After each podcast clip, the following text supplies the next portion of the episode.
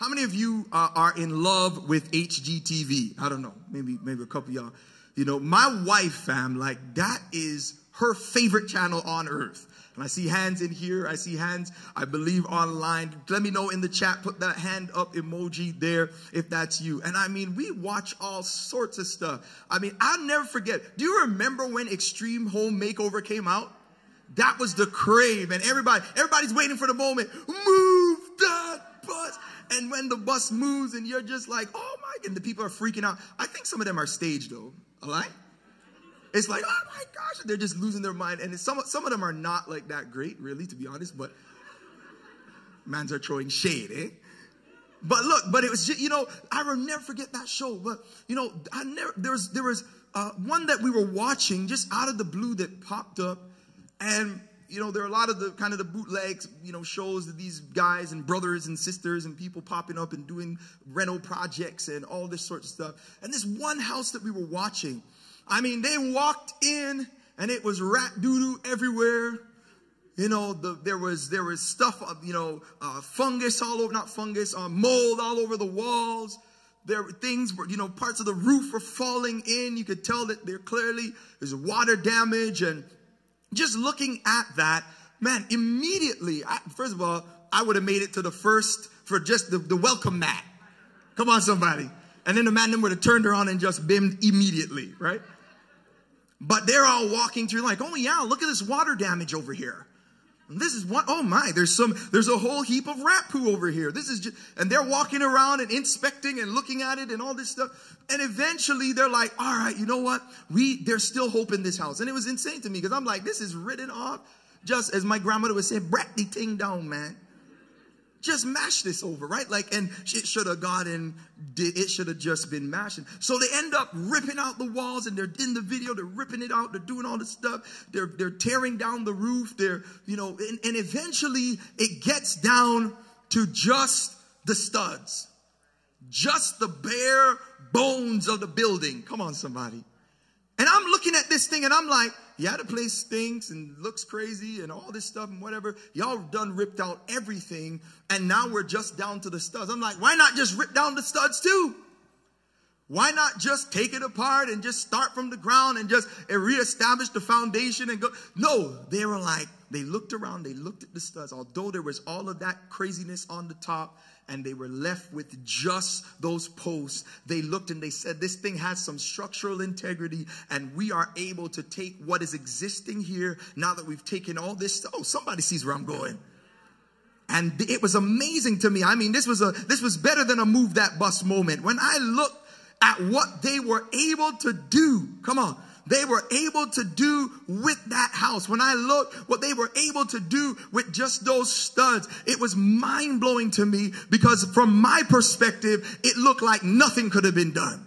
It looked like nothing should have been done looked like they should have just started all over again. But I love, I loved it because, uh, you know, that stuff, man, when you're a preacher, everything preaches. And I'm like, you grab those things and you just put them in the pocket and you're like, well, I can't wait till I can preach this sometime.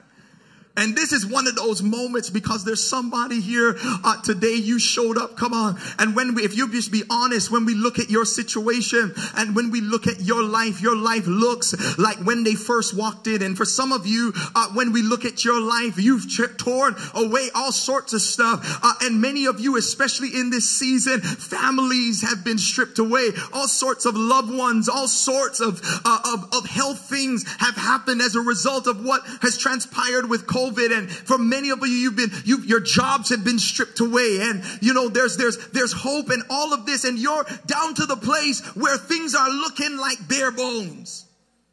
And many of you, you're like, you know what, man, I'm, all I see is studs. All I see is bare bones. And I'm to the place right now where it looks like, man, we might as well just tear it down and start again. But I showed up to let you know, or even to tear it down and put nothing back up. Come on. But I want to let you know on today, if I, I just showed up to declare to you that although all you see is studs, although all you see are bare bones, God is able, come here, Ephesians 3.20, to do exceedingly and abundantly above all. Somebody say, oh, all that you can ask or think according to the power that works in you. And even though people will look from the outside and just see a raggedy tore down house, even though you may look around and it looks like, man, I can't go any further, this far, no further. It might not even be your house. It might even be a loved one. Come on. It might even be someone you're looking like, you're like, you're looking at and you're like, man, this addiction has them so strong and it seems like they've lost all sorts of stuff and there's nothing left. Oh, can I have a witness in this place? I know of people right now. I'm looking at their life and man, that drink has gotten, it just has them held to the place where it's like, man, how much more can you lose? And many of you are looking at your loved ones and condemning them instead of prophesying to them. Oh, and I want to let you know that, oh my, I feel this preach come creeping up on me. I'm just going to go ahead and jump on the preach bus because I showed up to let someone who is at the end of your rope know, someone who is ready to put the eviction notice up on and the condemn notice up on the door that there's still, as long as there is life, there is hope. As long as God is still on the throne, you, there is still hope for something beyond what you see right now. Are you with me? And I just love this because here in the text, this is obviously contextually and primarily, uh, this is Ezekiel uh, having an interaction with God who is challenging him around the state of Israel. And the fact is that they have been in Babylonian captivity. And so they've been in Babylonian captivity and the way that it looks because of their disobedience, because some of y'all are in the place that you're at because of the choices you've made. Come on, any witnesses? This is a good place uh, to put it because I forgot it. No perfect people allowed. Somebody had to put that in the chat. Uh, this is not a place that you have to come and act like you have it all together. And for many of us, your choices have landed you down to the bare bones uh, and where it looks like there is no hope beyond where you are. But the fact of the matter is, this is the way that it looked for the Israelites. They were there and they're like, man, is there any hope? And God tells Ezekiel, uh, he shows him this vision in regards to this, that he is going to not only deliver them from the Chaldeans or from Babylonian captivity, but he's going to bring them back to their land and he is going to make them, he's going to again get to the place where they will be, he will be their God, they will be his people, and he is going to put his spirit, somebody say his spirit his spirit in them. And not only this, this is believed to be a forecasting and a foreshadowing because Christianity is the natural progression and spiritual progression out of Israel. And so this is believed to be also down the corridors of time, speaking to how the church of God would be God's people and also have the spirit of God in us. Are you with me? And so the fact is, here in the text, I believe that although there is this primary implication, that secondarily, if you would oblige me uh, on this Sunday morning during this revival, I believe there are some things, some revelatory things that we are to grab that can assist and help us based on our, or, or uh, to help us with our perspective of what we're facing right now. If you're with me, say, I'm with you. Ezekiel chapter 37 verse 1, the Bible says, just want to pull a few things out with the time that I have remaining. The hand of the Lord was upon me. This is Ezekiel.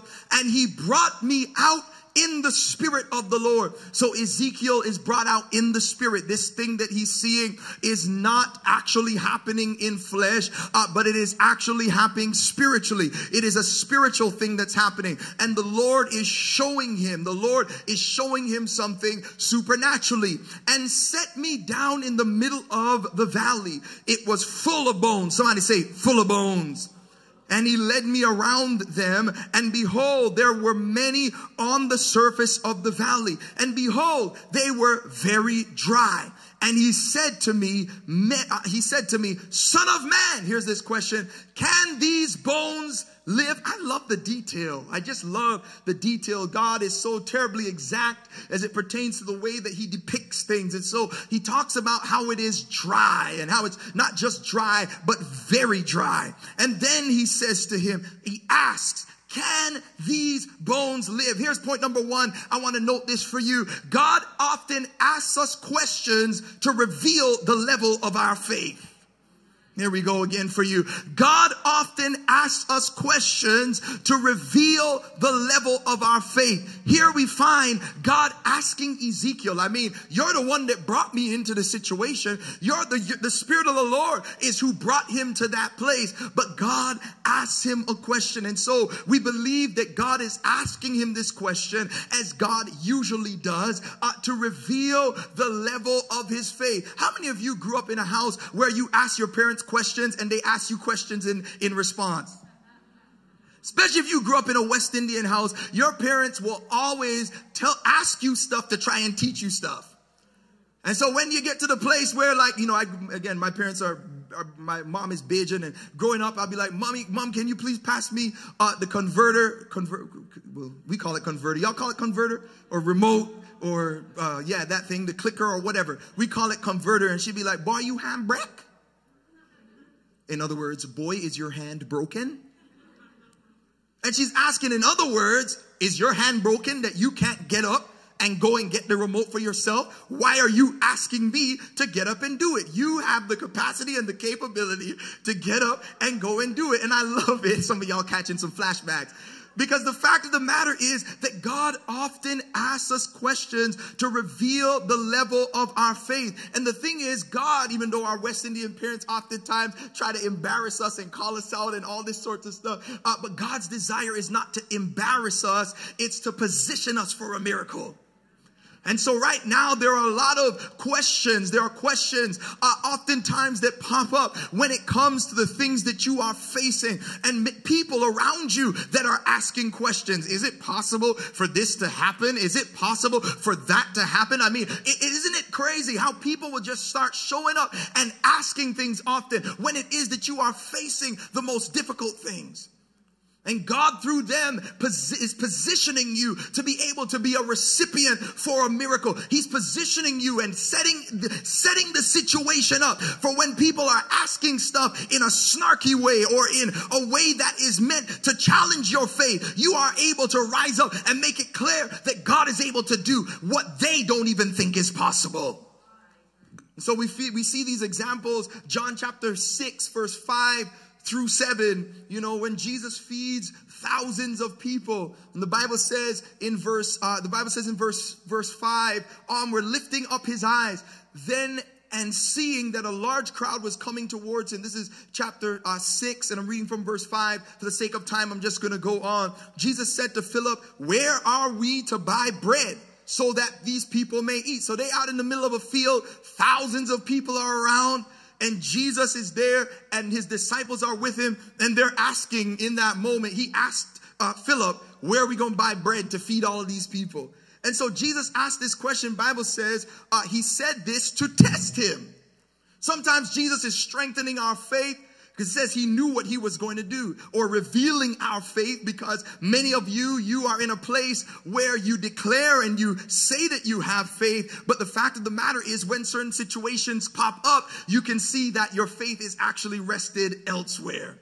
Faith that is not tested can't be trusted. And so Jesus asked him, it says that he asked him to test him. He already knew what he was going to do in that moment. We also have in John chapter 5, what book did I say? One chapter before this, there's this man that is by this pool and he's been bound at Bethesda and he's been bound for 38 years. He can't move. He can't go anywhere. And Jesus asked one of these questions that's a challenge. It's like, why are you asking this question?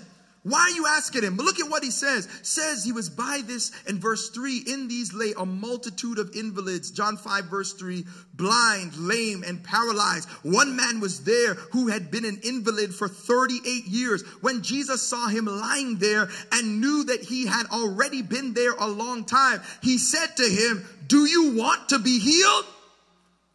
The sick man answers him, Sir, I have no one to put me in the pool when the water is stirred up. And while I am going, no one put me in the pool uh, eh, when it's stirred. And while I'm going, another steps down before me. And Jesus says to him, Get up, take your bed up, and walk. How many of you know that the fact of the matter is, just because he was there for 38 years and people were stepping down in the pool in front of him, just because he was facing what he was facing for so long, did not mean that he actually wanted deliverance.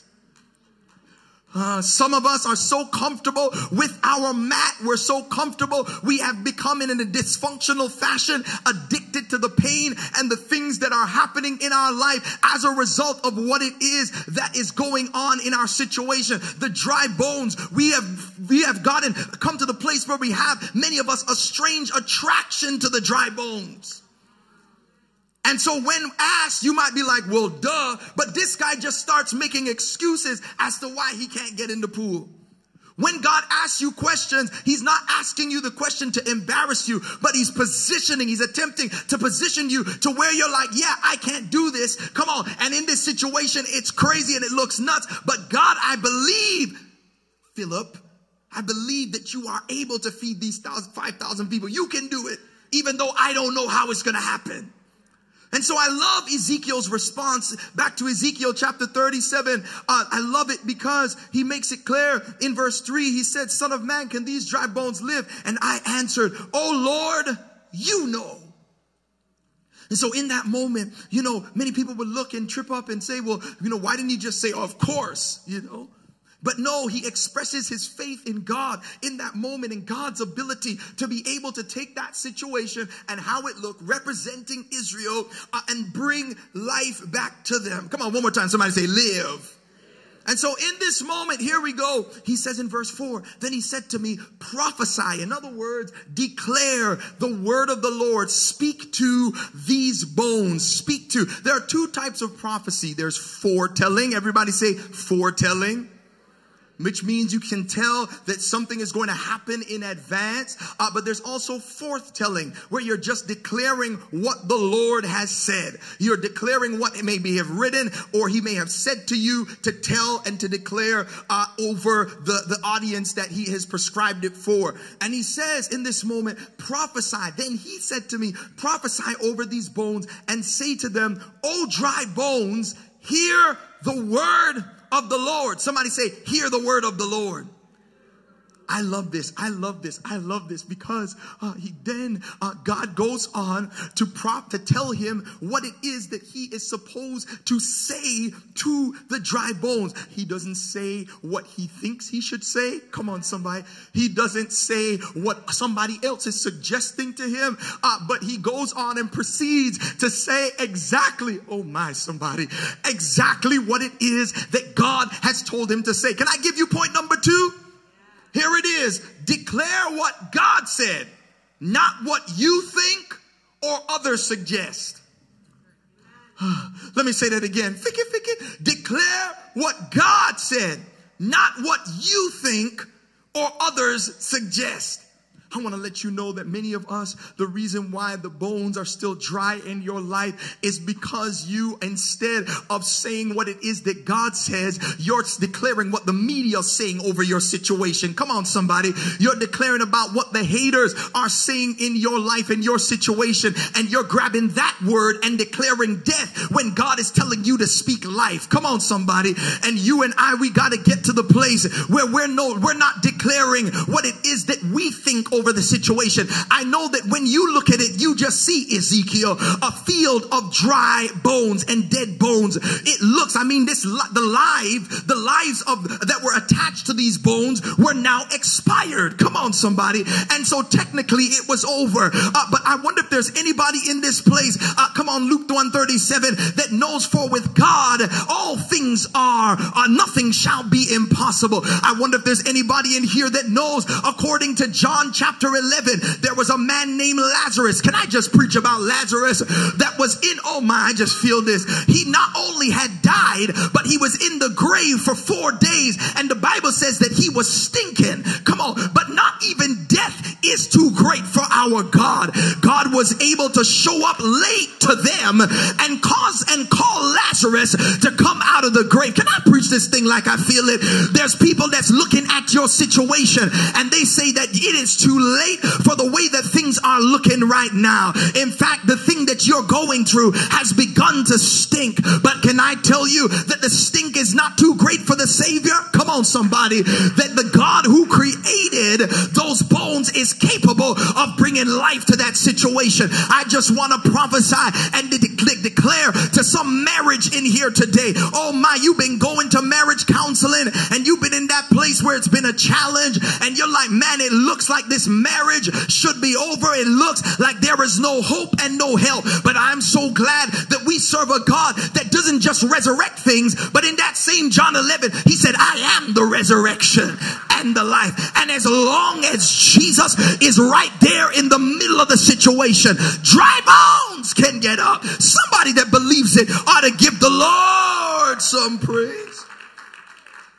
Not about what you think, not about what others suggest. I hear Proverbs 3, 5, and 6 says, trust in the Lord with all of your heart. Here it is. Lean not to your own understanding. In all of your ways, acknowledge him. Come on. And he will direct your path. You're wondering what should you say to those bones? Seek God and ask him. Stop looking at Google for it. Come on, somebody. Stop looking at Instagram for what you should declare over your marriage and over your life and your family. People just taking snapshots. Come on, somebody. Curating pictures and you don't see all the mess and all the junk that's around and outside of that frame that is there. Can I just talk to somebody and let them know the fact of the matter is that oftentimes we are declaring stuff that's not what God said to say but it's what we think or what others suggest. Then we're wondering why it won't come back to life. My God, what did God say? What did God say? And you know, I'll even tell you this, I'll even take it a step further because there are a lot of you, the reason why the thing you're facing has not come back to life is because you've been trying to speak into existence stuff that God is trying to speak out of existence. Okay, I'm just going to close the book and just go, I just wonder if it's anybody in this place. You declaring faith to stuff that God says, I want that thing to die. Come on, somebody. There are things you got to know and seek. That's why the Spirit of the Lord led him to do this. So, in fact, the matter is, there are many of you. That's the thing. I, this is why I'm Larry about everybody always declaring and decreeing, and I declare, and everywhere my foot. What if God didn't say where your foot, that place that if your foot treads there, that that's what you're supposed to get? Taking scriptures out of context, walking up on places. What if God has a better house for you? But do you know? Did you ask him? Or did you just go on Zillow or whatever one of those websites and start looking stuff up? I'm telling you, the house that my wife and I have, listen, I don't care if it's bigger or smaller than anybody, but it is right for us. And at the appointed time when God caused living in a basement without even a window for my daughter for the past six years up here as the senior pastor of the church, I want to let you know and understand I was not just trying to be out here keeping up appearances. Who am I talking to? Oh, pastor, why are you driving that? You're a pastor. Oh, why are you living there? You're a pastor. Come on, all this foolishness is why pastors are bankrupt in the first place and putting all this flash out there, but don't actually have anything to their name. Come on, somebody in this place. And I said, I'm staying in this basement until the Lord directs me and tells me where to go. Come on. I don't care what you think about me. I don't care how it looks as long as God is in control. I'm not keeping up appearances. I am to the place where I want to do what it is that he said. I wonder if it's anybody in here that says, I want God's will for my life. I don't want, I don't care about what you think. I don't care about what you suggest. I don't care about the ways that the books, the, the, the bones look in my life. As long as Jesus is in control, I'm going to continue. I can walk on water when I follow his word.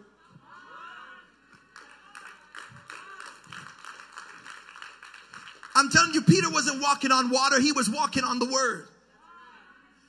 Come on, somebody. All this decreeing and declaring, decreeing and declaring stuff that you think God's blessing you with, you cursing yourself with. Presumptuous as all get out. James chapter 4, verse 13 through 16. Here it is. All, all, for all you declarers and decreers, declaring and decreeing stuff God didn't tell you. Look at what it says. Come now. You who say today or tomorrow we will go into such and such a town and spend a year there and trade and make profit, yet you do not know what tomorrow will bring. What is your life? For you are a mist that appears for a little time and then vanishes. instead, see, people don't like this stuff now. Instead, you ought to say, if the Lord wills. This, this Bible, this Bible. See, you get, you grabbing text out of context, decreeing and declaring. This text says, Bible says, instead you ought to say, if the Lord wills, we will live and do this or that. Come on. And watch what he says here, verse 16. This applies to a large portion of the church, the big C church. It says, and as it is, you boast in your arrogance. All such boasting is evil. I decree and I declare this house. Did God tell you that's your house? I decree this man is mine. Oh, now you out here doing witchcraft. Come on, somebody. Talking about you pray at home. I decree and declare. God's like, listen, fam, there is, oh man, am I supposed to really go here today? I just want to help somebody to know up here sitting, then y'all get up in certain marriages and relationships that end up being jack. And then you'll cry the same way you cry and you decreed and declared to get in it. Now you decree it and declare it to get out. Oh man. I'm, I'm gonna, if the Lord wills, I think, see this thing, some people don't like this stuff because like, oh, you're not having faith. You're not having, well, no, listen, fam, I don't have faith in my plans because I am not omniscient. Come on, somebody. But I know that I serve a God who knows the beginning from the end. And if I trust in him, he is going to give me a successful plan for the future. Come on, somebody. Are y'all still with me? I'm almost there, look. Text says, text says, if you will. So he goes and he tells him what to prophesy. The Bible says in verse seven, uh, verse verse seven. So I prophesied as I was commanded, and as I prophesied, there was a sound. Somebody say a sound, and behold, a rattling, and the bones came together, bone to its bone. Here we go, point number three, and I got one more, and we're done after this. Revival is often preceded by a sound. So imagine this. He's saying, first of all, this is a duppy picture all together, fam. Mans are out here watching bones in a field. First of all, you know, we would have, we would have not, we wouldn't even have been there. Not only in the house, I'm like, I see these folks. Okay, sorry, fam. We're out of here.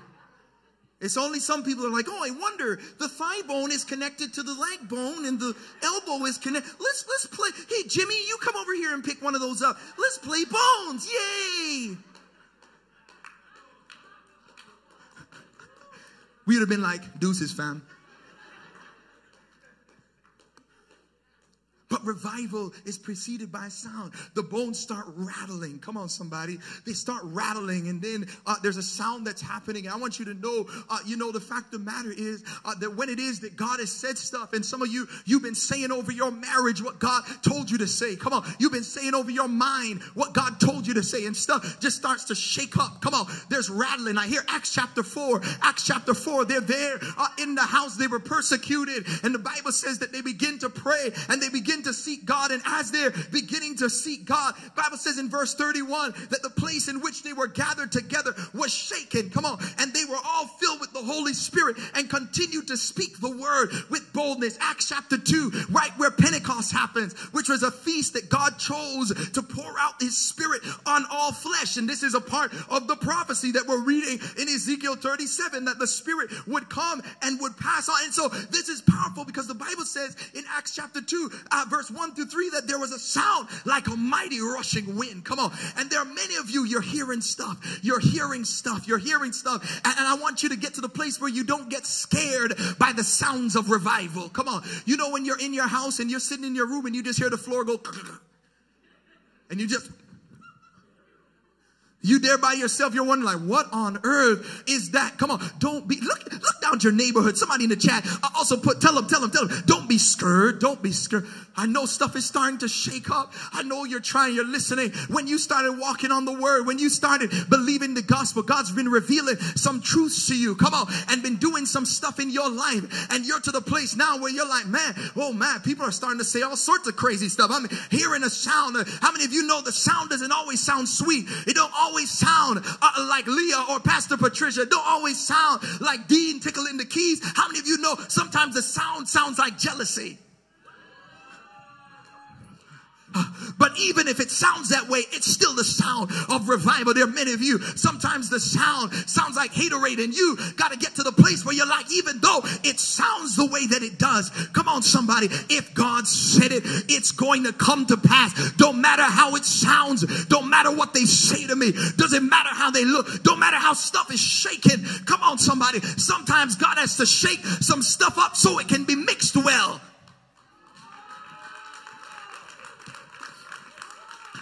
If I had a gla- if I had a glass of Snapple right now, come on somebody, on the bottle of the Snapple, it says on there, oh, can I just preach this thing like I feel it?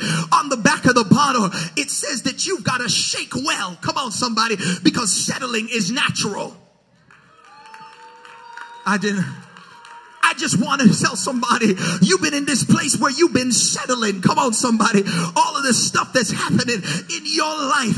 And I just want to let you know today that settling is natural, but God has not called you to a natural life. I feel like preaching this thing. God has called you to a supernatural life.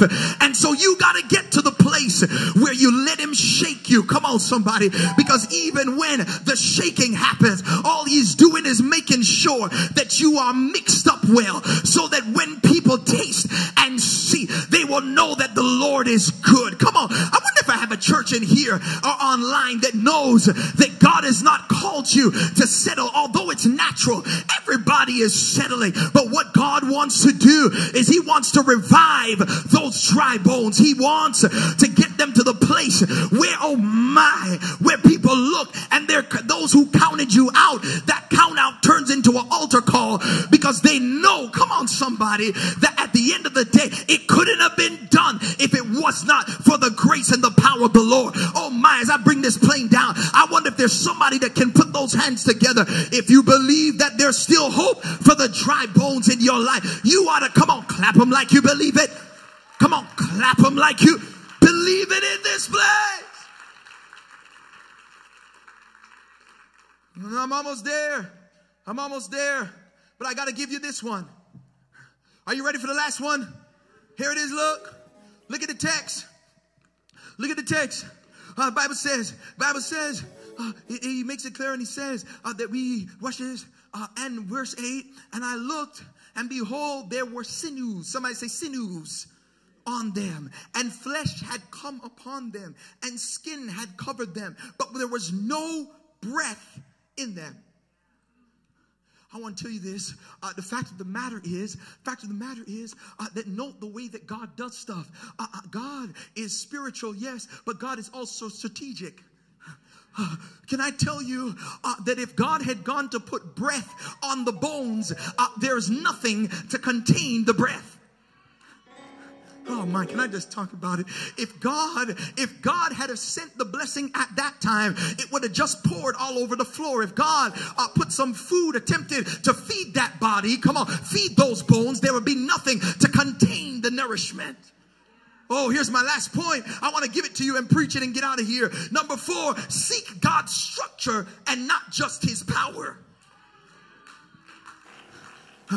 Oh man, I just feel I'm, i feel this all up in my shanana. I just feel, I'm about to just take laps around this place because I want you to understand. Watch this: that what God wants to do in your life, He don't want you to be. Uh, God has not called you to run around here looking like Skeletor. And there are many of you that are wondering why it is that God has not poured out or breathed in to the thing that you are desirous of, and that's because you're doing it out of order. God's desire is not just to give it to you, but He wants to bring you to a place where He is able to sustain you. Who am I talking to on this morning? I want you to understand, even when we launch this church, there are many people who are like, why don't you just go and grab a storefront and just start it like everybody else? And I want to let you know that the Lord told us, God was like, no, before you start this church, what I want to do in Serve City, come on somebody, what I want to do, uh, if I, if you start it like that, it's just going to crash and burn. It's going to be a flicker and a flash. And then it's going to stop. God's like, I'm trying to do something generational. And so we took, watch this, we took an entire year before we even started this church. We took a year to pray. We took a year to raise funds. We took a year to learn strategy and best practices because we believed that God had something like what you're sitting in and what you see happening that would have been, would not have been possible if we did not seek the structure and not just the power. And there are many of you that have dreams. Oh, can I just talk to you? You have dreams and there's stuff that you're seeking God for. Come on. And you want the end result without putting in the work. And God is showing, look, note this, note this. This is the reason why God put water in place before he put fish there. And you can be spiritual and still strategic. Oh, oh my. My wife wasn't even ready to plant this church when we started this church. And there are many who are like, well, I'm just going to do it, and she just going to have to behave and come along. Take care of God's house, and He'll take care of yours. Is the biggest lie from the pit of hell.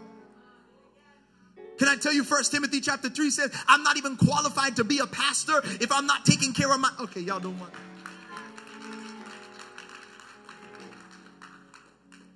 And so we had to spend a year in preparation before we even launched this church because it was our desire to make sure that we weren't just seeking power and it wasn't just about a stage, but we truly wanted to create something that will become a legacy church in this city and beyond. And God, the vision He gave me is that wherever there are people on the earth, that the impact of Serve City will be felt. And so when you hear us talking about doing stuff in India and doing stuff in Africa and even things that you haven't haven't even heard yet, I want to let you know this is the vision coming to pass. But we wouldn't be able to do it, do it if we did not take the time and structure ourselves. Especially within the charismatic church. I'm done. Once you understand this, this is why seeking power, those of us who consider ourselves charismatic, seeking power but not order. And so we love tongues and we love dancing and we love all of this. But we ignore what Paul says in 1 Corinthians 14 39 to 40. It says, earnestly desire to prophesy and do not forbid speaking in tongues, but all things should be done decently and in order. I got Bible readers in here. And so order is imperative. And so I want to tell you today to wake the faith up. Come on, somebody. I'm, i know you're looking at bones in your life. Come on. I know that it looks crazy. I know that there are things that you have lost. I know that when you look at the house, all you're seeing is posts and it looks nuts. But I want to encourage you to understand, to hear what it is that God is saying. And if it is that you have heard from the Lord, keep declaring what God has said, despite what others say or what you think, and watch God bring life to your bones. Come on, somebody. If that's a word for you, I declare and I encourage you to put those hands together and open that mouth, someone that believes it. And can we give God praise by faith in advance? That's the praise you got. Come on. Can we give him praise if you believe that the best is up ahead?